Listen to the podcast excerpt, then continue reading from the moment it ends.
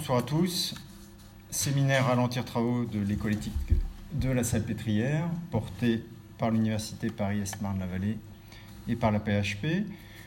Nous présentons un mardi soir par mois à l'amphithéâtre La Personne de l'Hôtel Dieu les travaux issus de notre école. Euh, il y a des ouvrages d'étudiants qui ont fait le master euh, avec nous à l'espace Picpus, mais euh, qui ont pu aussi continuer en thèse. Ce sera le cas pour notre prochain rendez-vous qui aura lieu euh, mardi 3 avril, 18h-20h, ici à l'amphithéâtre La Personne, et où nous recevrons Anne Lécu pour son dernier livre, euh, Le secret médical, vie et mort, aux éditions du CERF. Nous pouvons donc présenter les travaux d'anciens étudiants, mais nous présentons également les travaux des enseignants. Euh, c'est le cas donc ce soir, puisque nous recevons notre collègue euh, Corinne Pelluchon. Euh, je n'hésite pas à dire que Corinne fait partie des philosophes importantes de notre époque, et sa renommée dépasse l'Hexagone, puisque son livre Le Manifeste animaliste est déjà traduit dans plusieurs langues. En 2011, elle avait publié Éléments pour une éthique de la vulnérabilité. Et dans la toute fin du livre, les quatre dernières pages avant la conclusion, elle évoquait déjà la considération, euh, concept euh, étudié par Bernard de Clairvaux au XIIe siècle. Et il semblerait qu'elle ait eu un, un, sentiment de trop peu, de quatre pages fort intéressantes, puisqu'elle nous revient avec un livre qui s'appelle maintenant L'éthique de la considération, Éthique de la considération. Donc je disais euh, que Corinne est une philosophe importante de notre époque. Non seulement euh, elle écrit avec une grande clarté, mais elle ne se satisfait pas d'un système philosophique qui serait purement intellectuel. Elle a euh, chevillé au corps l'idée de notre responsabilité par rapport à l'environnement et par rapport aux autres êtres de notre planète. Et cela l'amène à réfléchir à la difficulté du passage à l'acte hein, entre la théorie et la pratique. On se rappelle que Aristote, dans l'Éthique à Nicomaque, avait baptisé du terme d'acrasia le fait d'être capable de voir le bien sans arriver à le réaliser. Euh, c'est une des difficultés euh, que nous qu'analyse Corinne dans un précédent livre qui s'appelait Les nourritures qu'elle était venue présenter ici l'année dernière. Euh, elle présentait un modèle de son modèle du contrat social, mais ici, elle va se demander comment on développe euh, chez les citoyens les qualités morales qui amènent à faire entrer dans le réel des idées que l'on euh, croit justes. Donc nous avons le plaisir d'entendre Corinne aujourd'hui sur ce nouveau livre, Éthique de la considération. Merci Bertrand. Donc euh, je vais vous présenter pendant un petit peu moins d'une heure ou environ une heure donc ce livre avec d'abord une introduction et deux trois remarques. D'abord une définition.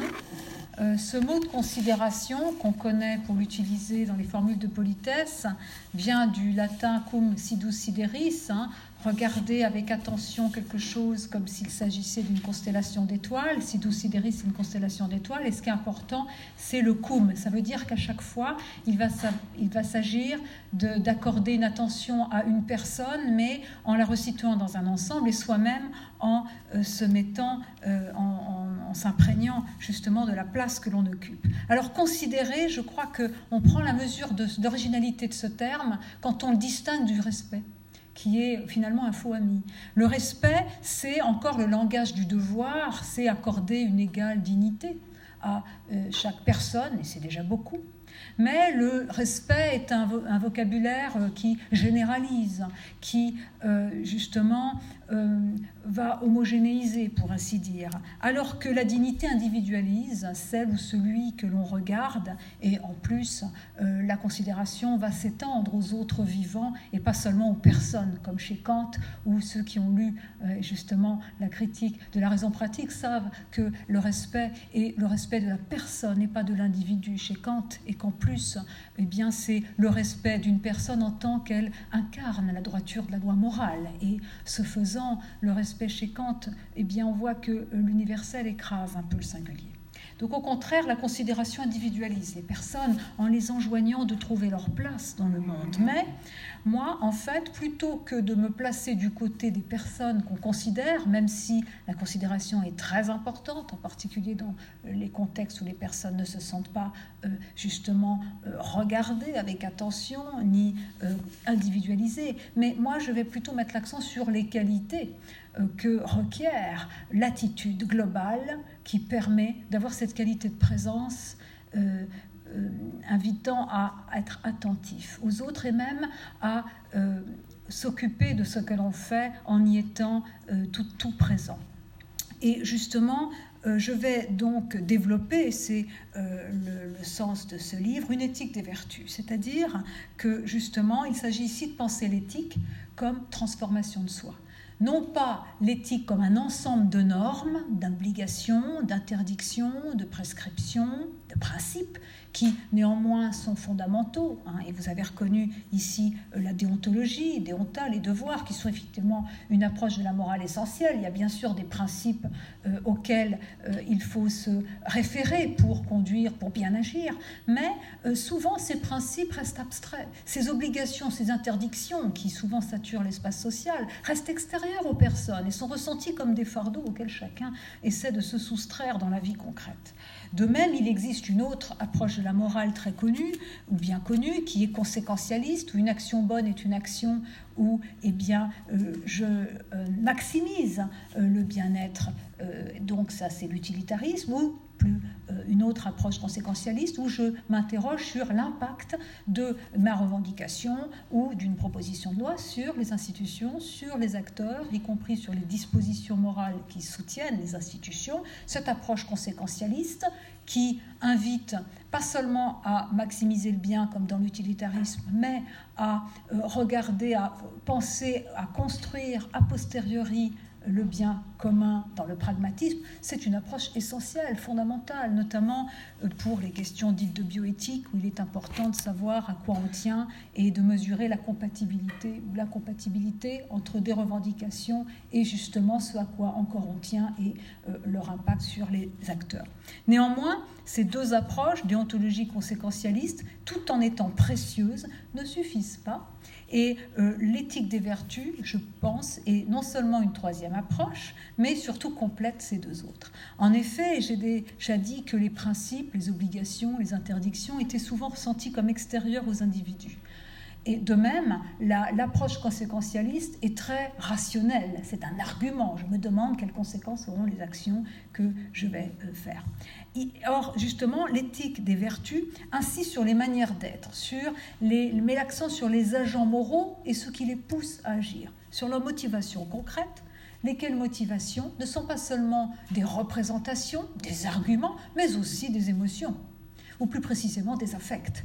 C'est-à-dire que justement, ce qui pousse quelqu'un à agir, c'est euh, justement pas seulement sur le plan rationnel, mais on va voir, c'est aussi un ensemble de traits moraux qui ont un impact sur les émotions. Et je vais essayer de euh, voir, en empruntant aux anciens, mais pas seulement, ce que justement en quel sens les émotions, il ne faut pas les psychologiser? Elles ne sont pas seulement relatives à des traits de caractère psychologiques, mais elles sont produites par non seulement les biens que j'honore, mais aussi par une euh, transformation de soi.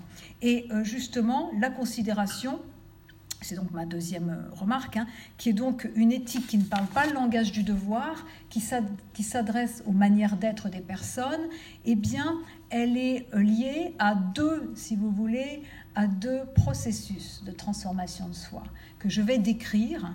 L'un concerne justement euh, l'attestation morale, l'ipséité morale, l'autonomie morale, quel bien euh, honores-tu? Quels sont les biens, on dirait aujourd'hui valeurs, euh, dont tu te portes garant et qui structurent ta personne? Et on verra quel impact cela a sur l'affectivité.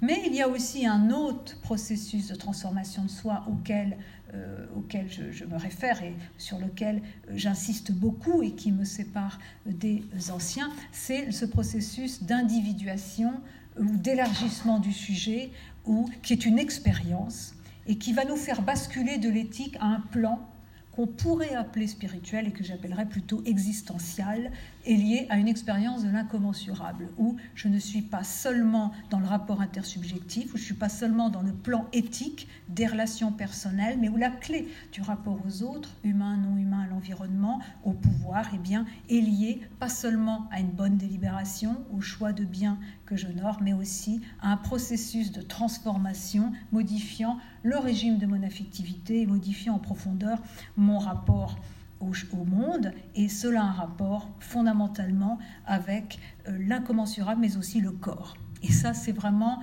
la spécificité de l'approche que je vais développer en quatre points. Mais dans cette introduction, je voulais seulement d'abord dire que l'éthique des vertus est une approche de la morale euh, qui euh, met l'accent sur les personnes, mais pas seulement d'un point de vue psychologique, pas seulement d'un point de vue intellectuel, pas seulement au niveau des composants affectifs du jugement moral, comme dans l'éthique du cœur, mais à un niveau euh, un peu plus profond que je vais décrire. Alors, dernière remarque de cette introduction, pourquoi justement, et Bertrand l'a déjà dit, pourquoi euh, se référer à l'éthique des vertus, qui est une vieille approche de la morale qui avait été laissée un petit peu en suspens euh, au XXe siècle. Euh, pourquoi la reprendre? Elle vient d'Aristote, de Platon, mais pas seulement. Eh bien parce que justement, je me suis rendu compte que malgré toutes les toutes les connaissances que nous avons sur le réchauffement climatique, sur euh, la euh, souffrance animale, euh, malgré aussi le constat que nous faisons des difficultés de la démocratie à se revitaliser, et malgré toutes les prescriptions, les normes que nous avons, et toute la conscience que nous avons des défis qui, nous, qui, sont devant nous, que, que, nous avons affrontés, eh bien, les personnes parfois ont du mal à croire à ce qu'elles savent, ont du mal à agir en fonction de euh, leur sens moral et même parfois sont conduites à trahir leur sens moral. Donc ce n'est pas seulement le passage de la théorie à la pratique, de la pensée à l'action qui est à interroger, c'est aussi l'ensemble des euh, dispositions morales qu'il s'agit d'acquérir afin justement de euh, résister à la contagion du mal, résister à la déshumanisation dans trois domaines principaux qui forment le contexte de mon interrogation.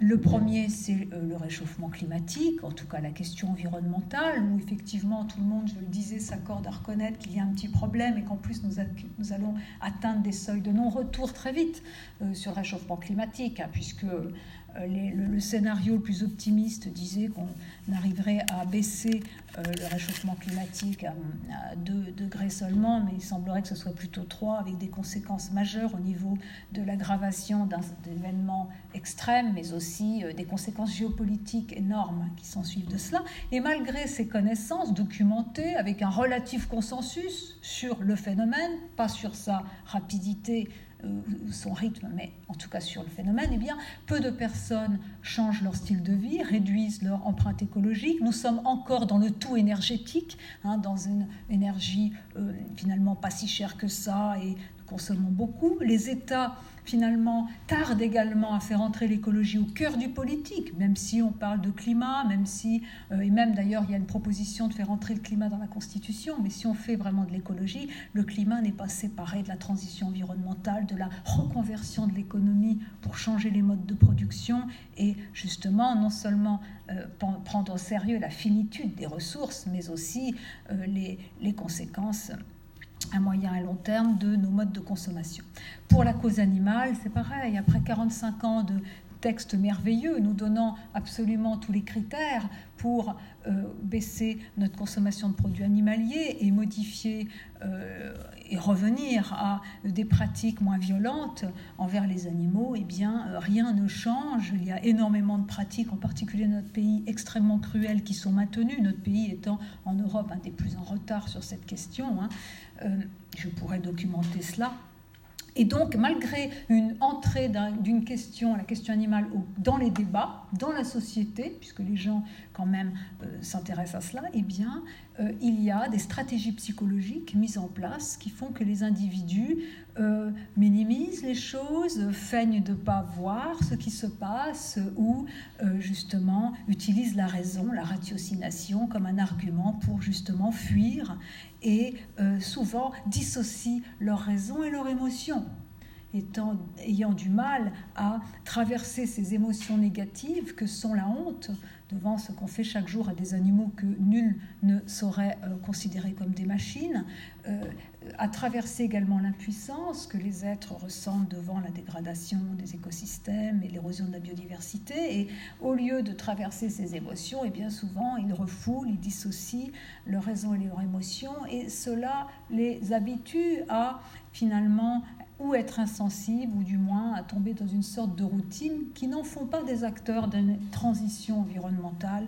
ou d'une transition vers un autre modèle de développement, moins, plus juste envers les humains et les non-humains.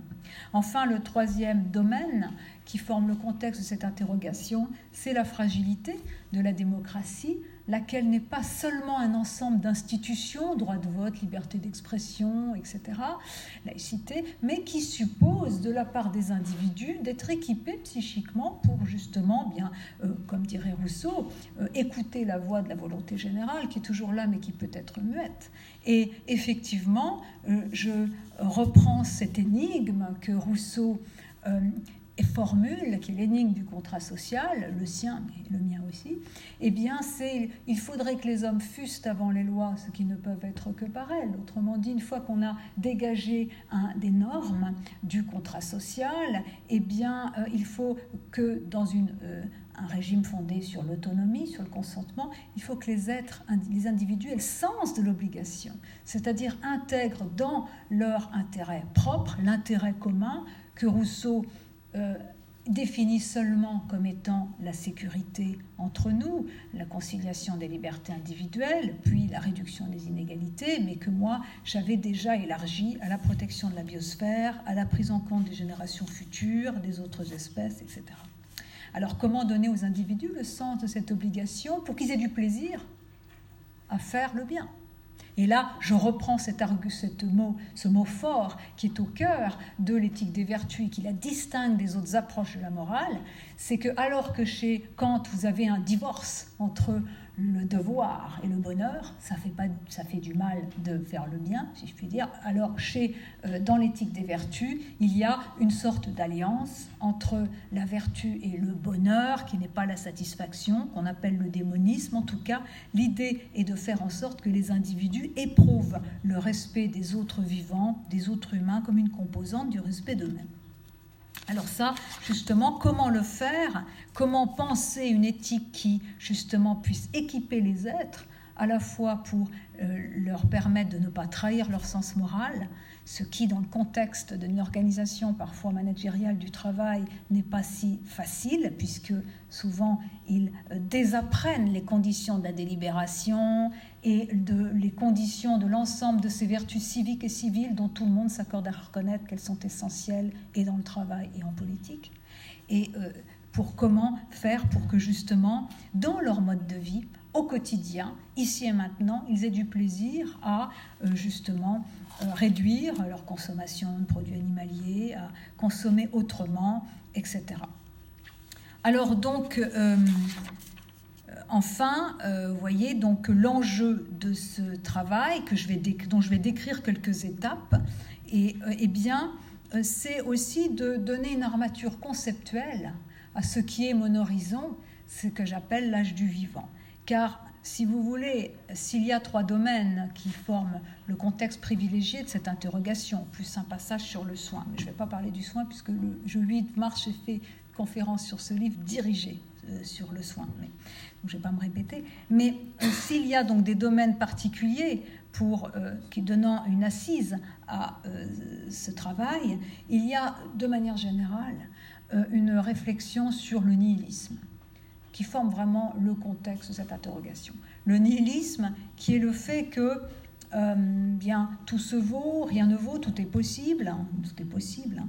et euh, cette, ce nihilisme est lié à, euh, si vous voulez, un individu, un type d'individu. Hein. et là encore, je reprends l'inspiration platonicienne qu'on retrouve aussi chez Tocqueville, ce lien entre les régimes politiques, la société et l'individu, un individu qui euh, est dans ce que Hannah Arendt appelait la désolation, c'est-à-dire que son rapport au monde commun est brisé, il se sent seulement consommateur, producteur, il tourne un peu son repos sur lui-même et surtout, euh, eh bien, il n'a pas d'épaisseur ou d'horizon à son existence.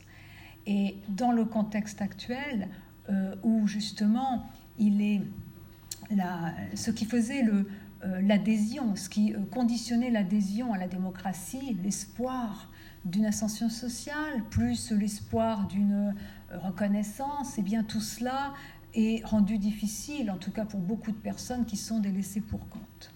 Alors, vous voyez, euh, cet âge, euh, ce nihilisme qui prend des formes, des manifestations assez décomplexées, euh, il vient, il s'inscrit historiquement à une période où justement nous, la plupart des êtres n'ont pas d'horizon transcendant leur existence. Nous ne sommes pas comme nos ancêtres qui pensaient que Dieu ou l'histoire les jugerait. Nous ne sommes pas non plus, âge théologique, nous ne sommes pas non plus dans le deuxième âge, l'âge des philosophies de l'histoire, avec une sorte de, d'horizon utopique qui transcendait l'existence individuelle et le parti où la résistance méritait que l'on leur sacrifiât sa vie individuelle. Euh, nous sommes à, dans cet âge du nihilisme, de la désolation, euh, il n'y a pas ces horizons, hein. on peut faire remonter cette perte d'horizon euh, à euh, la fin du, communisme, si vous voulez, la, chute du mur de Berlin, mais à la, fois, donc il y a cet âge de la désolation qui euh, explique que les individus, justement, aient perdu le sens de leur existence et la saveur, et que ça a un impact, en tout cas, ça a des conséquences politiques. Hein. c'est un âge qui peut rendre vulnérable à des solutions autoritaires, euh, au pouvoir, mais en même temps, eh bien, me semble qu'il y a, il y a aussi des signes annonçateurs de ce que j'appelle moi l'âge du vivant, qui est lié à euh, justement euh, ce que je vais présenter en partie, mais où justement le rapport, la réconciliation avec sa vulnérabilité, la question de la finitude, ce que la mort fait à la vie, la réflexion sur le fait que nous sommes euh, engendrés. Hein. donc à, chaque fois, la corporéité sert à décrire l'existant et à rafraîchir le sens de l'existence. Et aussi le souci pour les générations futures, pour la question animale qui est très stratégique, eh bien, euh, dessine le désir, un, un, âge où il y a le désir de promouvoir un rapport au monde qui ne soit pas seulement de domination. Donc je vais expliquer justement comment trouver une armature, comment donner une armature conceptuelle à cet âge du vivant qui peut émerger, qu'il s'agit d'accompagner et qui suppose à la fois un volontarisme politique, mais ça je l'avais fait ce travail-là dans les livres précédents, mais surtout qui suppose que les individus soient équipés psychiquement et suffisamment forts pour justement accompagner cet âge du vivant et trouver un sens à leur existence au-delà de leur vie individuelle, mais dans un contexte sécularisé et laïque. Alors donc en, trois, quatre parties plutôt, je vais présenter dans un premier point euh, le, type d'éthique des vertus que je présente, euh, pourquoi, si vous voulez, Aristote, le père fondateur de cette approche de la morale, ne suffit pas? Pourquoi la considération, ce n'est pas seulement la prudence? Pourquoi la considération inclut la prudence, mais se situe à un niveau qui n'est pas seulement celui dont Aristote parle? Et là, j'essaierai de euh, vous dire quel est l'apport des chrétiens, en particulier de Bernard de Clairvaux, ce que je lui prends, puisque Bernard de Clairvaux, le moine cistercien, a écrit des lettres au pape alors en exil, Eugène III, qui ont donné lieu à ce livre magnifique de la considération dont je m'inspire. Et je ferai entrer cette catégorie majeure de tout livre, qui est la transdescendance, qui est une manière de parler justement d'un horizon transcendant mon existence, mais sans se référer à Dieu. Donc je prends Aristote, je ne prends pas tout, je prends Bernard de Clairvaux, mais pas tout. La deuxième partie, s'agira de voir pourquoi la corporéité est centrale dans cette éthique des vertus. Parce que ça, c'est nouveau. Euh, si vous prenez Aristote, et Platon, Aristote parle du corps, hein, bien sûr. Il parle du daimon aussi, de l'extériorité, de la géographie. Mais euh, on assit, on fonde l'éthique des vertus sur une définition de la nature de l'homme, sur une essence de l'homme. Or, moi, je refuse ce naturalisme, je m'en explique au début, mais surtout, je, j'assois cette éthique des vertus sur une philosophie de la corporéité que j'avais déjà développée dans mes livres précédents, et, euh, et dans justement cette expérience d'une transcendance dans l'immanence dont je parle, eh bien, euh, le corps est également central. Et puis, troisième et quatrième partie, il s'agira euh, justement de ce que serait qu'une éthique, une politique pardon, de la considération et pourquoi la catégorie de la naissance, mais aussi de la convivence sont des catégories fortes pour penser une organisation du politique rendant possible justement cette émancipation des sujets et voir cet élargissement, euh, cette transformation de soi qui est particulièrement importante à l'âge des défis technologiques démocratiques, environnementaux. On finira par la question de savoir ce que serait une éducation morale qui justement prendrait en charge la dimension holistique du sujet, hein, pas seulement rationnelle, mais aussi affective, et aussi au niveau de, des, des couches archaïques du vécu. Puisque là, on est dans une rationalité qui prend en charge aussi ce qui est infrarationnel. Alors donc, première partie, quelle éthique des vertus? Ben, Le premier point, c'est pourquoi le grand Aristote ne suffit pas. Hein, puisque euh, en lisant l'éthique à Nicomaque, vous avez, comme moi, été, euh, euh, comment dire, fasciné par l'intérêt, l'importance de la vertu de prudence, du phronésis. Nous cherchons tous le phronimos, c'est-à-dire cet être qui est capable de viser le juste milieu entre l'excès et le défaut dans chaque circonstance, qui est capable de euh, justement euh, de saisir le moment opportun, euh, de savoir quand parler, que dire, qui a le sens de la mesure. Et la vertu de prudence, qui est une vertu intellectuelle, une saisie de la vérité, mais dans l'ordre de la praxis, a une, dimension centrale chez Aristote, puisqu'elle se retrouve aussi dans la modération, qui est la tempérance, le juste milieu dans ses appétits. Elle se trouve dans le courage, lequel est entre la témérité, on ne voit pas euh, le danger, on fonce, et la lâcheté, où on voit le danger, on n'y va pas. Elle est également importante dans la justice, euh, qui est une des vertus cardinales classiques et où on s'attribue pas plus qu'on ne mérite, et pareil pour les autres, et elle est toujours fondamentale dans les autres vertus, 13 vertus morales, hein, euh, et chez lui. Donc, mais pourquoi justement donc la prudence n'est pas quelque chose d'instrumental, hein, c'est une vertu intellectuelle et dans le moyen, on indique, on présente la fin, dit saint Thomas. Mais il y a une énigme dans la pensée d'Aristote euh, que soulève justement Bernard de Clairvaux au livre 1.8 de la considération. Il dit, bon, euh, eh bien, la prudence c'est magnifique, mais finalement, on ne voit pas comment l'ensemble des vertus, 13 vertus morales chez Aristote, 5 vertus intellectuelles, tiennent ensemble dans un, de manière cohérente, comment elles forment une belle unité, dit-il. Hein. Pourquoi Comment expliquer que l'individu vertueux le soit en toutes circonstances et qu'il soit à la fois tempérant, juste, euh, courageux, euh, prudent, magnanime, euh, doux. Comment avoir cette éclosion de toutes les vertus morales, amorales, etc. Et puis de même, on ne sait pas trop comment on acquiert la prudence. Certes, Aristote dit euh, on devient prudent en prenant du plaisir à faire des actions prudentes, d'accord C'est justement l'idée de euh, le démonisme. De même, euh, c'est pas un état passager, et de même, hein, on se réfère à des modèles. C'est vrai, effectivement, comme chez Platon, il y a cette fameuse idée de la plasticité de l'âme, du fait que les modèles, comme les bonnes lois, finalement, nous, nous, nous, nous, constituent. Mais euh, en plus, on ne sait pas comment une vertu intellectuelle peut devenir acte. Hein, comment Donc, et pour résoudre, bah, justement, Bernard de Clairvaux prend à bras le corps cette énigme ou ces énigmes de la pensée aristotélicienne en montrant que justement la considération suppose la prudence et l'ensemble des vertus, mais qu'elle n'est pas une vertu. La considération n'est pas une vertu, mais l'attitude globale sur laquelle se fondent toutes ces vertus et elle est l'art de la mesure, elle est ce qui va permettre justement de tenir la mesure en toutes circonstances, de faire que la magnanimité, l'estime de soi ne se commue pas en présomption, que le courage ne se commue pas en euh, témérité, etc. Et le cœur de l'argumentation de, euh, voyez, de Bernard de Clairvaux, qui s'adresse à un pape, c'est-à-dire un homme qui a du pouvoir, qui peut donc en être tenté par l'abus de pouvoir et la domination, et ce mot domination se retrouve assez souvent dans ce euh, livre de la considération, eh bien, pour éviter la domination, la toute-puissance, eh bien, il faut un. Il faut un euh, Eh bien, l'humilité. Il faut d'abord l'humilité qui elle-même n'est pas une vertu, mais qui est ce qui prépare le terrain, ce qui nettoie l'esprit, ce qui justement euh, fait qu'on va euh, considérer non pas seulement ses failles, sa faillibilité, mais euh, aussi l'opacité que nous avons avec nous-mêmes et en particulier une opacité venant du corps, de l'argile dont nous sommes faits.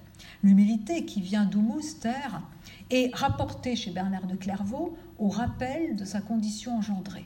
Souviens-toi, dit-il à Bernard de Clairvaux, que tu viens, tu es né d'une femme, c'est-à-dire que avant d'être celui qui exerce tel ou tel pouvoir, qui a une identité sociale, eh bien, tu étais comme les autres et tu es à euh, cette condition charnelle et en plus tu dois la vie à un autre.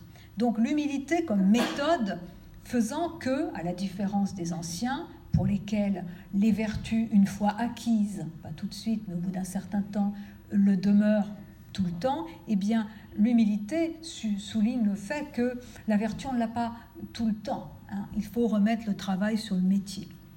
Plus profondément, euh, elle est donc rapportée aussi dans le livre de Bernard de Clairvaux, un autre sur les degrés d'humilité et de l'orgueil qu'on avait étudié. Elle est rapportée aussi au fait de euh, lutter contre un des obstacles majeurs à la considération, euh, et bien qu'est l'attitude globale que je vais préciser, permettant l'éclosion de vertu, cet obstacle majeur étant justement l'orgueil. Hein.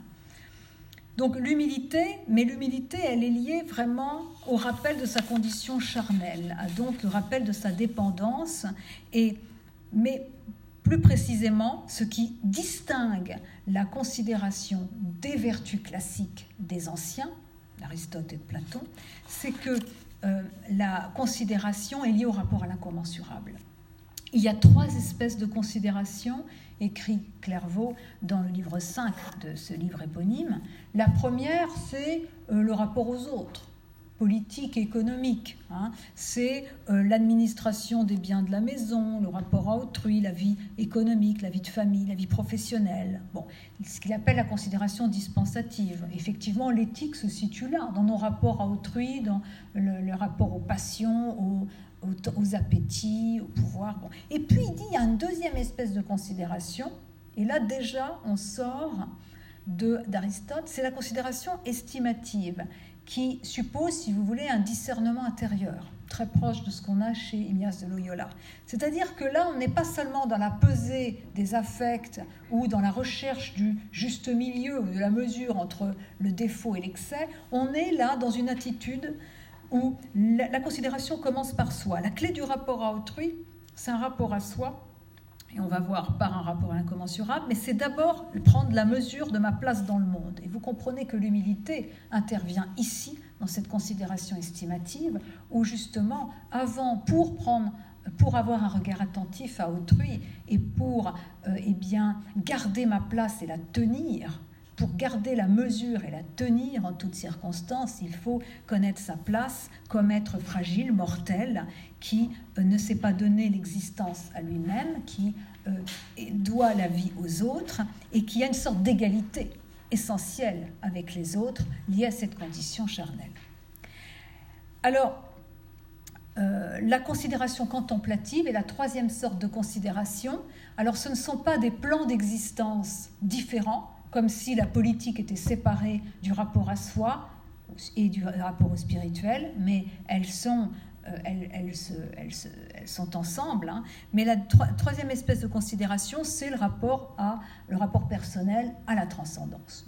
Évidemment, Bernard de Clairvaux, moine cistercien, rapporte cela à Dieu. Pour lui, seul le rapport personnel à Dieu, à la transcendance, permet de savoir quelle est ma place dans le monde, de tenir ma mesure, de, mépriser les honneurs dans les honneurs mêmes, de ne pas prendre le pouvoir, mais de me conduire justement comme un serviteur ou un fermier qui va prendre soin des fruits qui lui ont été confiés. Je le cite, euh, presque littéralement.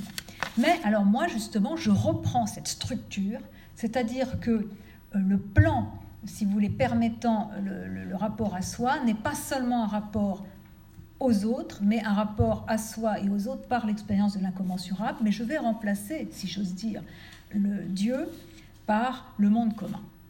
je vais remplacer la transcendance, ou plutôt la transascendance, c'est-à-dire le mouvement de bas en haut vers un être qui me dépasse, ça c'est la transascendance, vers la, je vais la remplacer par la transdescendance. C'est un terme que je reprends à Jean Val, qui avait également inspiré Lévinas, mais je lui donne un contenu un tout petit peu euh, différent.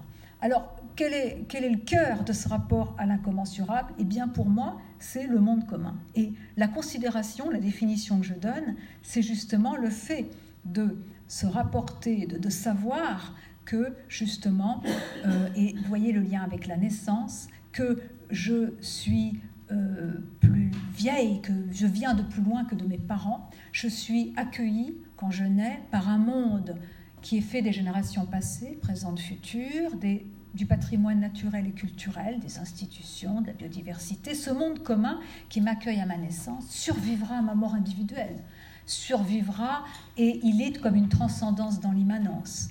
Et la considération, c'est savoir par l'expérience ou par l'approfondissement de la connaissance de moi comme être charnel et engendré que justement euh, j'appartiens à un monde commun qui me dépasse.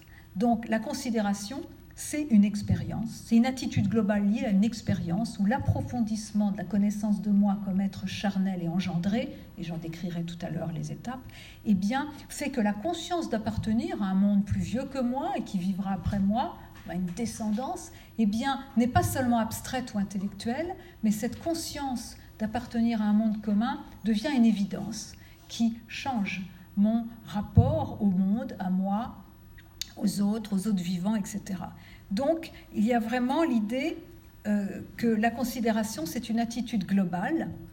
Et euh, je vais rattacher, vous voyez, euh, où justement la présence à moi qui est liée à la considération comme à la prudence. Hein. La prudence, c'est une présence à soi de qualité attentive, où justement je m'appuie sur ce que j'ai fait avant et j'anticipe l'avenir. La, la prudence, si on la prend au sens fort chez Aristote, est un existentiel. C'est une configuration du temps qui me permet justement d'agir bien. Vous voyez que c'est pas seulement ce qu'on appelle la morale, des principes, c'est pas seulement psychologique. Mais pour Bernard de Clairvaux, la considération suppose la prudence, car cette manière de configurer le temps, en prenant la mesure de sa place dans le monde et en ayant comme horizon de ses actes, euh, et de ses pensées, le monde commun, le désir de transmettre un monde habitable, eh bien c'est quelque chose qui change complètement ma, manière d'être avec le monde et avec les autres. Et, euh, et cela, si vous voulez, va beaucoup plus loin que ce qu'on trouve chez Platon Aristote, où on a, si vous voulez, euh, le fait que l'ensemble des vertus euh, qu'ils décrivent suppose, c'est vrai, d'honorer les vrais biens. Hein. Chez Aristote comme chez Platon, le souci de soi n'est pas l'horizon de la vertu. Ce souci de soi est quand même lié à un souci de la vérité et de la justice, livre 5 des lois de Platon, qui justement font que l'amour de la vérité et de la justice vont modifier mes affects. Et Platon le décrit très bien. Tant dans le livre 8 de la République que dans le livre 5 des lois, il dit quelqu'un qui aime l'argent et les honneurs, il va toujours trouver que les autres en ont trop et lui pas assez. Il sera toujours dans une dynamique qui fera qu'il ressentira de l'envie, du ressentiment, il ne sera jamais satisfait, et euh, alors que l'amour de la vérité et de la justice fait qu'on n'est pas euh, jaloux des autres, mais au contraire, on a envie que ces biens-là eh bien, soient partagés par le plus grand nombre. Donc on a déjà chez les anciens et aussi chez Descartes, hein, on a déjà, si vous voulez, cette idée que le choix des biens que l'on honore structure autrement la psychologie, qui n'est donc pas seulement un ensemble de, d'état passager qui est vraiment une structuration psychologique, ce qu'on appelait un caractère chez les Grecs. C'est lié donc au choix du bien. Mais moi, j'ajoute avec l'idée d'une expérience de l'incommensurable, où le corps, vous allez le voir, va beaucoup intervenir, et peut-être même certaines expériences négatives, où je suis confrontée à, justement, dans le sentir, aux limites de, ma, euh, mon pouvoir, mais aussi à ce que j'ai en rapport, en en commun avec les autres vivants, humains et non humains, la vulnérabilité, eh bien, l'expérience que je vais décrire et euh, qui, ce que j'appelle transdescendance, eh bien, fait que euh, c'est euh, l'assise, mon rapport à autrui, mon rapport aux autres humains et non humains, l'environnement, euh, le, fait que je désire pas dominer et que justement euh, le, bien des autres est une composante de mon bien propre, eh bien c'est lié à justement cette, cette restructuration. Et on pourrait dire ici qu'on n'est plus dans le seul plan de l'éthique, mais on est dans un plan qu'on pourrait appeler spirituel, sauf que souvent le spirituel est lié à un peu du syncrétisme religieux, etc. Mais en tout cas, on est dans le plan existentiel, on dira alors. Alors, donc c'est le deuxième point. Pourquoi la transdescendance est-elle liée à la corporéité? Pourquoi la corporéité importe-t-elle autant dans la considération.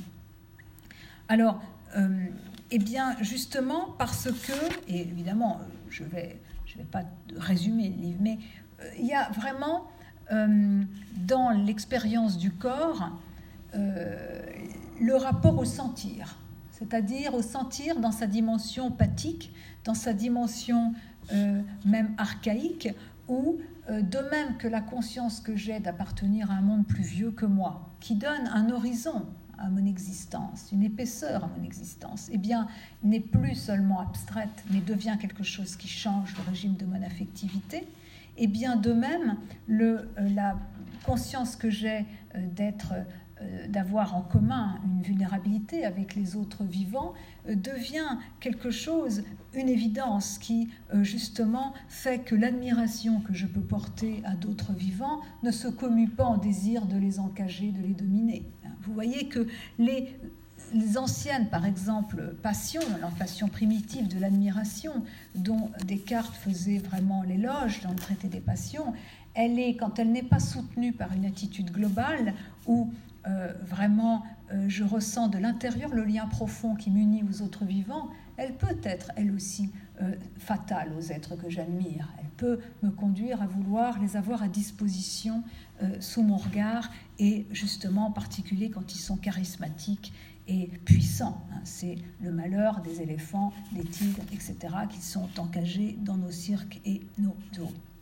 Mais donc il y, a vraiment, euh, et le corps, vous voyez, le corps dans les expériences euh, où justement je traverse des émotions négatives qui ne sont pas seulement liées à la passivité, mais où dans le pâtir, il y a aussi une dynamique, où c'est aussi dans la souffrance, dans la douleur, dans la dépression, l'ipséité qui est en jeu, hein, les biens auxquels je tiens. C'est quand même encore moi qui dois me euh, réparer et qui doit dans ce processus-là. Eh bien, il y a aussi euh, toute une traversée permettant justement à la fois euh, de dessiner des contours à sa subjectivité, voire au bien dont on se porte garant, donc l'ipséité morale, mais aussi une euh, descente à l'intérieur de soi qui élargit le sujet. Et ceux qui ont vu lu Spinoza se rappellent qu'au livre 5 de l'éthique, il y a vraiment une réflexion sur l'élargissement du sujet, qui n'est pas une fusion mystique avec le tout, hein, qui fait que l'individu, peu à peu, euh, évidemment, après une sorte d'hygiène mentale le débarrassant de ses passions tristes, et donc liées à l'attestation au choix de certains biens, à certaines connaissances, mais après cela, l'individu élargit le centre de ses intérêts, et que justement naissent justement la joie, qui n'est pas un plaisir partiel, naît la gratitude et le désir de transmettre un monde justement euh, habitable, quand justement l'individu ne fait pas que se penser à l'intérieur du tout, mais se ressent comme appartenant à une communauté plus large que la sienne. Et euh, donc ne se voit plus, ne se pense plus, ne se perçoit plus comme un empire dans un empire. Et donc ce processus qui demande du temps d'élargissement du sujet, qui intègre d'autres intérêts que les siens propres, et où la connaissance a un impact sur l'affectivité, où la connaissance est déjà d'une certaine manière amour, ce qu'elle est chez Descartes comme chez Spinoza, eh bien, ça change le régime de l'affectivité. Disparaissent certaines passions tristes et naissent d'autres désirs, d'autres qui intensifient l'existence et euh, ce qui ne veut pas dire qu'ils la rendent facile. Hein. Il n'y a pas, je m'explique là-dessus, l'alliance entre justement ce qu'on appelait avant le devoir, mais qu'on appellera ici le bien, et euh, le bonheur ne signifie pas que les personnes élargissant leur centre, leur sphère de leur considération soient plus dans la, plus dans la quiétude, au contraire, puisque euh, dans un monde de dégradation de l'environnement, dans un monde où 3, milliards, 3 millions d'animaux meurent par jour pour la chair, forcément, il n'y a pas de satisfaction. En tout cas, le bonheur est presque inaccessible. Il y a une intranquillité essentielle. Mais vous voyez que ce que décrit déjà Spinoza est déjà euh, sur la voie de cette euh, transformation du sujet qui n'est pas seulement intellectuelle, qui nous, nous, parle d'un élargissement de la de sphère de ses intérêts et un élargissement de la subjectivité. Et encore une fois, au lieu de finir dans une fusion mystique, ça individualise la personne. C'est pour ça que je prends l'expression de processus d'individuation. Donc celui qui pratique la considération a donc cette euh, épaisseur de son existence à l'intérieur de lui. Il sait que vivre, c'est vivre d'eux, manger, habiter, donc cohabiter avec les autres, c'est vivre avec, mais c'est aussi vivre pour, qui est un peu la formule qui résumerait la considération. Et la considération, cette qualité de présence et cette attention à chaque chose, même les activités les plus humbles, et à chaque être, y compris ceux qui ne sont pas humains, découle d'un rapport à soi par justement euh, cette transcendance, mais dont je fais l'expérience précisément quand j'éprouve ma corporéité et en particulier dans les expériences qui signifient euh, du moins le non-pouvoir au cœur du pouvoir, la vulnérabilité hein, qui est une traversée, pas seulement négative, mais qui est une traversée. Et j'exprime, à un moment dans ce livre, j'essaie de voir ce que justement la mort fait à la vie, car euh, chez euh, Heidegger, c'est clair que l'ontologie du souci, qui est quand même un souci pour soi, qui est quand même une pensée du pour soi, est évidemment liée à cette configuration du temps. Vous vous rappelez, le souci, c'est lié à la prise de conscience, mais particulièrement euh, personnelle, du fait que je peux mourir un jour. La prise de conscience de la possibilité, de l'impossibilité de mon existence, fait que je vais ressaisir mon temps en essayant de donner existence à ce qui m'est propre, au lieu de me perdre dans le on, la Verfallen, das etc. Hein, vous vous rappelez, pour Heidegger, il y a une anticipation, il y a un rapport à la mort comme anticipation, la mort comme étant un néant, la possibilité que je sois plus là. Or, moi, je pense d'abord, un, qu'il n'y a pas de rapport à la mort comme anticipation, que la mort n'est pas une possibilité d'impossibilité de l'existence, mais plus une impossibilité de possibilité, et que donc c'est un inconnu, une énigme, hein, euh, ce que Lévinas avait très bien, je trouve, souligné dans ses cours, La mort et le temps, mais ensuite qu'il y a justement, euh, la mort n'est pas seulement n'est pas la fin du monde, elle n'est pas anéantissement. Euh, si vous voulez, il y a une manière de penser la mort à partir d'un temps qui est... Vous voyez, Heidegger pense le temps à partir de la mort, Lévinas pense la mort à partir du temps qui n'est pas le mien, qui est un temps large, celui du monde commun, où justement, il le dit citant Bergson, l'humanité galope en avant et en aval de moi. Il y était là avant moi, mes ancêtres, et d'autres humains seront là après moi, et que justement, euh, eh bien, la mort est pensée, certes, dans son radical abandon, Hein, comme dans son tranchant, mais en même temps, elle est une limite, pas une borne, qui ouvre un sens de l'existence où justement je ne vis pas seulement pour moi, mais par rapport à ce monde commun, ou en tout cas à sa descendance. Alors certains diront oui, vous mettez la barre très haute. Oui, bien sûr, puisque moi, dans la considération, évidemment, j'embrasse tous les vivants, en particulier les animaux, évidemment, ceux qui me connaissent savent pourquoi, mais qui sont évidemment, il n'y a pas de considération sans la prise en, sans l'amour des animaux. Et l'infinie douleur de ce qu'on leur fait chaque jour. Mais effectivement, il y a des degrés de la considération. Vous voyez, cette, et c'est pour ça que le mot transdescendance, j'ai joué sur le mot transdescendance. C'est-à-dire qu'on peut avoir un degré de la considération où sans embrasser l'ensemble des vivants, eh bien, on se rapporte dans toutes ces activités aux autres, à la communauté dont on fait partie. Hein. Et transdescendance, faut entendre sa descendance dedans, ce qui vient après. Et puis par rapport à la naissance, ce, euh, le fait que nous venons de plus loin que de nos parents, qu'il y a justement cette lignée d'ancêtres qui, euh, qui installe l'intersubjectivité au cœur du sujet, qui installe même cette liaison ombilicale des vivants, expression que j'emprunte à Ricoeur, au cœur de moi-même. Donc, vous voyez, à la fois la considération, bon, d'abord on chute, et euh, quand je parlerai tout à l'heure de l'attention, qui est un peu pour la considération ce qu'est l'humilité. Hein, l'humilité et l'attention ne sont pas des vertus, mais l'humilité et la préparation du terrain, hein, puisque, et en plus il faut s'y remettre sans arrêt, parce qu'on a tendance à se mentir, etc. Hein, la tentation de la puissance, la toute-puissance toujours là. Et l'attention, elle est euh, constitutive et consubstantielle à la considération, qui est toujours une question de regard attentif, donc de présence à soi, où on accueille euh, justement l'autre dans sa singularité propre, dans sa valeur propre, en l'individualisant, mais aussi en lui enjoignant, en lui faisant une place. L'éthique est toujours une manière de faire une place ou pas à autrui, hein, à tout autre, et en l'enjoignant même de trouver sa place puisque c'est là qu'on voit déjà que le climat de la considération est différent de celui de l'éthique du Caire, où on va materner, on va donner des soins, euh, restaurer le sentiment d'existence d'une personne qui peut l'avoir, euh, sentiment d'existence qui peut être compromis par des euh, maladies, par des accidents de l'existence, mais on va un petit peu enfermer la personne dans le soin à la fois la considération n'enferme pas dans le soin puisqu'elle vise l'émancipation. Elle est une parole de liberté à un être qui, qui, a à faire sa place. La considération suppose l'ipséité morale, suppose la force et pas seulement. Et la magnanimité est essentielle. Elle est, elle est une, des, une des vertus cardinales de la considération, mais l'humilité est la condition de la considération. Il n'y a pas de considération sans magnanimité, c'est-à-dire sans la connaissance de ce à quoi je tiens et le fait de tenir ce à quoi je tiens, quelles que soient les circonstances.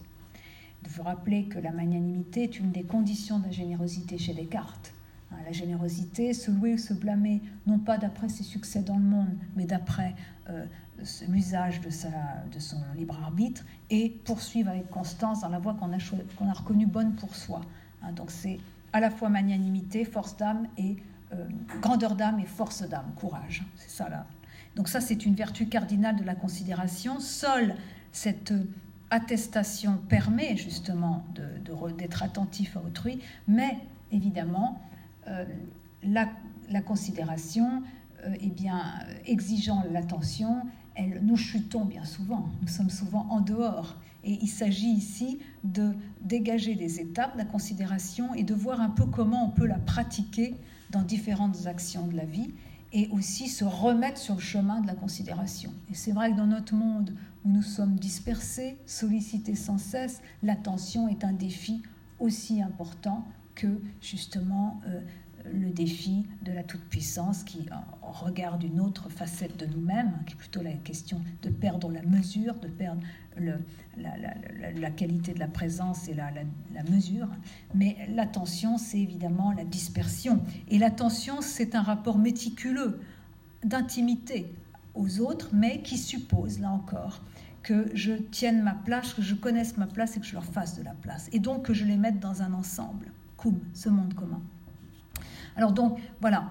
Euh, mais ce qui est intéressant dans la transdescendance, c'est un mouvement de descente dans les profondeurs hein, de, soi qui, justement, va faire que la personne euh, se connaît pas seulement au niveau de la rationalité, de ses représentations, de leur impact sur ses émotions, mais aussi se connaît dans des expériences qui touchent des couches archaïques du vécu, comme justement tout ce qui est très sensible, les expériences de la douleur, mais aussi tout le rapport aux animaux qui travaillent les représentations archaïques, primitives, là où les êtres se réparent ou pas. Et là où les êtres éprouvent euh, quelque chose qui les relie profondément aux autres, en deçà des identifications logiques et réflexives qu'ils ont. Et vous vous rappelez la définition par Lévi-Strauss de la pitié.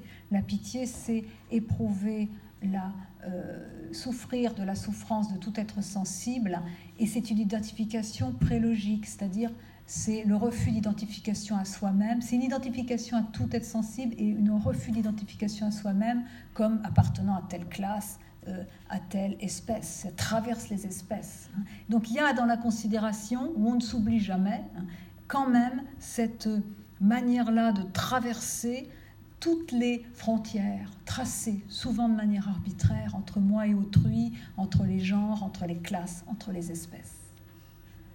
Mais on se retrouve quand même. C'est pas une pensée holiste ou du tout, voyez, où on arriverait à se, se dissoudrait. C'est pour ça que la considération qui suppose justement un être attentif dans la présence à soi, qui se connaît, qui a sa place dans le monde et chacun là, hein, est importante. Alors, troisième partie, je vais mettre la troisième et la quatrième ensemble. Hein. La naissance est politique, le rapport, euh, euh, une politique de la considération, ce serait, quoi? Eh bien, effectivement, vous voyez que la naissance, comme chez Anna Arendt, est une catégorie essentielle. Euh, c'est pas seulement un fait biologique. Elle nous renseigne sur le fait que nous sommes chacun la promesse de renouvellement du monde. Nous sommes chacun issus du fond d'une indétermination et en même temps, nous avons, nous sommes plus vieux que nous-mêmes. La, pluralité conditionne l'unicité, la singularité. Et vous le savez, Anna Arendt dans Human Condition fait de la naissance une catégorie, le schème du politique, car justement, c'est euh, l'idée que chacun est la promesse de renouvellement du monde et ça suppose une organisation politique faisant de la place à la spontanéité humaine, faisant de la place à l'innovation. Et pour faire de la place à l'innovation, à l'unicité qu'est chacun, eh il faut à la fois lui donner les moyens de connaître ce monde, de s'inscrire dans ce monde, donc euh, un rapport à la continuité, à la connaissance des traditions, à l'éducation, mais il faut aussi faire de la place à la nouveauté, aux ruptures, et donc ne pas être dans une société où justement chacun est convaincu qu'il est de trop, qu'il est un pion anonyme et qu'il ne sert à rien. Et vous voyez encore une fois, pour reprendre un émotif majeur de ce travail, ce lien entre la désolation, le fait que les individus sont convaincus qu'ils sont de trop inutiles, et un système d'organisation politique qui justement les convainc qu'ils sont inutiles de trop et qui va d'une certaine manière les enrôler dans des sales boulots et les, les conduire eux-mêmes à trahir leur sens moral, en tout cas ne plus sentir ce qui les lie au monde commun et les renfermer sur eux-mêmes et justement les rendre vulnérables à ces mouvements de foule, ces mouvements de groupe où justement enfin ils se sentent appartenir, et, mais évidemment non pas pour euh, se mettre en lien avec les autres, mais justement pour euh, donner lieu à des manifestations identitaires qui sont le triomphe du nous contre vous. Donc, si vous voulez, j'ai essayé de voir quelle serait l'organisation politique, pas seulement les institutions, mais ce qui vient avant les institutions, rendant possible la considération, quelle politique correspond à cette conception de l'humain, comme être toujours justement relationnel, mais pas seulement au niveau psychologique. Hein. Et, euh, et, donc j'ai dégagé quelques catégories et essayé de voir justement ce qu'il y a derrière Habermas. Si vous voulez, Habermas, l'éthique de la discussion, salue la délibération, la capacité à faire un pas de côté pour euh, réfléchir avec d'autres aux normes universalisables pouvant avoir un sens dans notre communauté. Mais euh, finalement, c'est très élitiste. Hein. Peu de gens sont capables de délibération. Ce qui se passe la plupart du temps, c'est que les gens sont dans la défiance, la peur d'autrui, euh, réflexes identitaires. Le fait de sublimer ses intérêts en arguments, c'est pas la chose du monde la mieux partagée. Et moi, j'essaie de voir ce qui conditionne ou rend possible les catégories, les, traits moraux, les, vertus civiques, délibération, coopération, mais aussi civiles tact, délicatesse. Et là aussi, mais en, étant moins, si vous voulez, élitiste dans cette partie sur la politique de la considération, parce que je prends la mesure des degrés de la considération. On peut euh, la pratiquer sans penser complètement à ce qui pourtant est un horizon, à savoir les autres vivants et les générations futures, mais ça a un sens, y compris dans la communauté politique, dans les petites communautés de soignants, et surtout, il s'agit de rendre euh, si vous voulez, justice aux besoins de compensation que les individus ont dans leur existence, aux besoins de gratification narcissique qu'ils ont pour justement arriver à la considération. La considération n'est pas seulement la reconnaissance, mais sans reconnaissance, sans compensation à ces, euh, au refoulement nécessaire pour vivre avec les autres, travailler avec les autres, eh bien, il n'y a pas possibilité d'honorer la vie en travaillant. Donc du coup, là aussi, il s'agissait de prendre la mesure de la condition humaine qui a besoin, ce que n'a pas fait Anna Arendt, c'est-à-dire le besoin de sublimation, le besoin de compensation narcissique et d'expliquer tout ce qui, est, qui, qui si vous voulez, d'expliquer pourquoi on est individualiste aujourd'hui. Eh bien, encore une fois, je crois que l'individualisme est généré par un ensemble de choses. Ce n'est pas, si vous voulez, la psychologie des humains du XXIe siècle qui serait différente de celle des humains du XXe et du XIXe.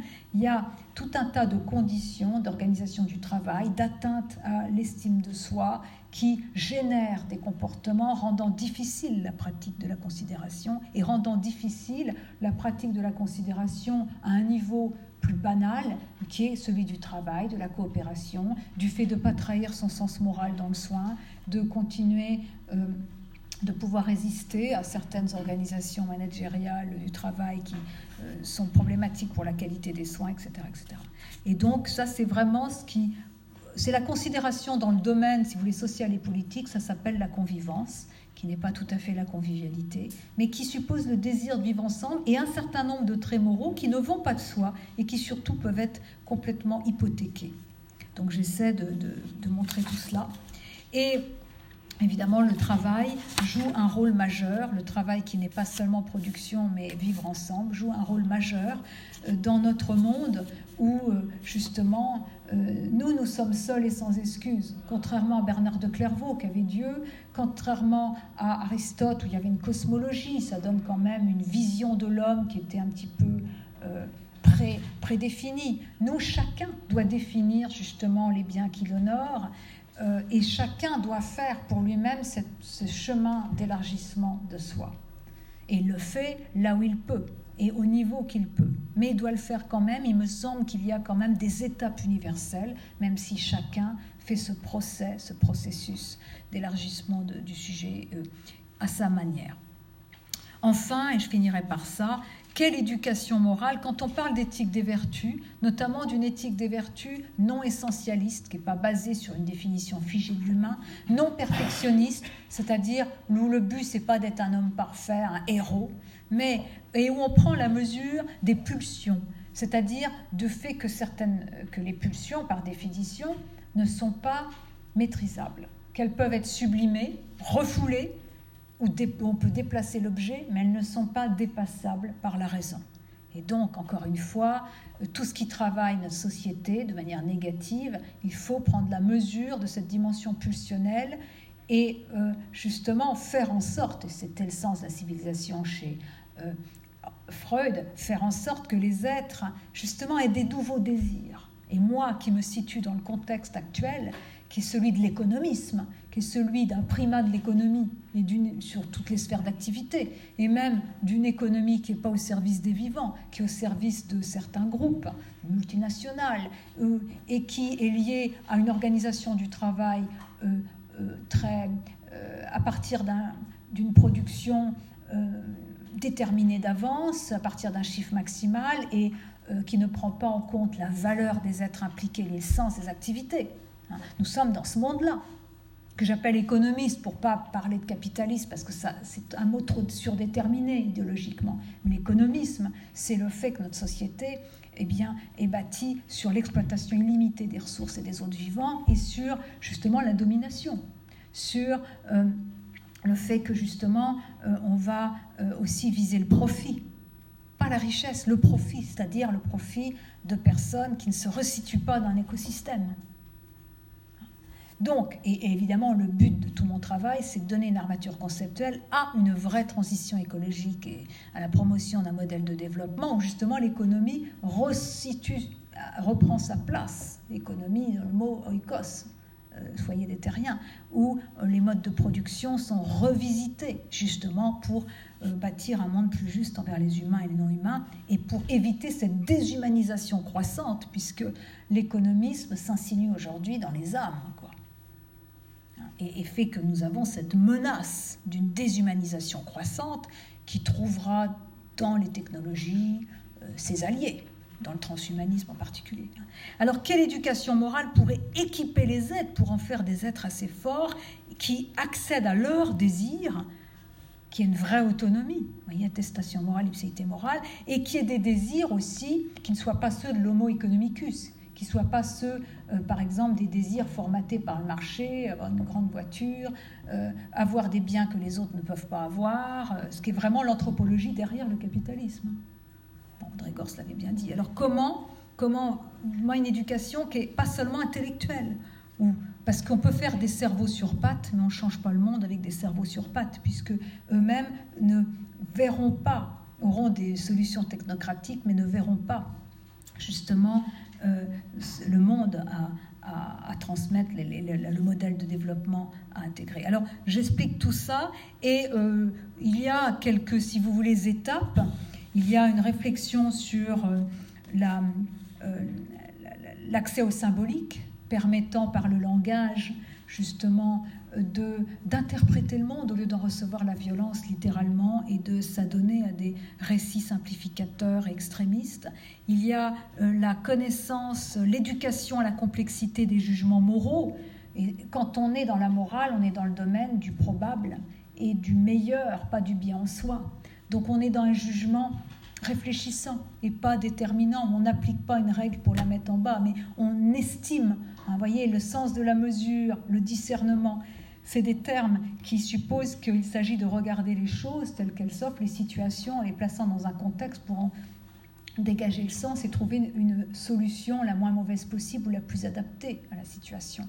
Donc c'est un exercice du jugement moral qui est différent de ce qu'on a évidemment en mathématiques et tout ça. Et le langage, l'imagination morale, qui est l'enfant pauvre de l'éducation aujourd'hui, euh, éventuellement la littérature qui permet d'avoir vivre d'autres vies que la sienne, d'élargir un petit peu aussi euh, ces, ces, mondes, hein, sont évidemment euh, des, des, des lieux d'éducation. Mais moi, j'insiste beaucoup sur la capacité à traverser les émotions négatives et, euh, et à les partager. Hein. Et justement, puisque la plupart des comportements écocides que nous avons, le fait que les gens continuent à consommer, euh, à acheter beaucoup, etc., euh, tout cela, c'est aussi lié, ce que je disais au début, au fait que nous avons été habitués d'abord à penser l'humain comme un empire dans un empire, à nous couper des autres vivants, et nous, sommes amputés d'une dimension essentielle de notre existence dans notre Occident rationnel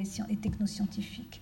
Et donc, par le corps, encore une fois, et par le pathique, il y a une idée de se réparer à un niveau qui n'est pas seulement celui euh, de la, du rationnel, ni celui que la psychanalyse classique a euh, aménagé, a, a, investi, avec l'inconscient défini euh, de manière freudienne, avec une dimension généalogique, mais qui prend la mesure des traumatismes euh, inconscients liés à la dégradation de l'environnement, à la euh, souffrance intolérable infligée chaque jour, chaque seconde aux animaux, euh, et à tout ça, et qui, je crois, nous détruit tous, même si certains en sont plus conscients et plus abîmés que d'autres. Mais là, il y a l'idée euh, de traverser ces émotions négatives pour en faire des ressources permettant d'agir et de retrouver sa capacité d'agir, son empowerment. Alors ça, je m'inspire beaucoup de l'apport de l'écoféminisme et de l'écopsychologie qui travaillent justement sur les émotions négatives et comment les traverser pour qu'elles deviennent des ressources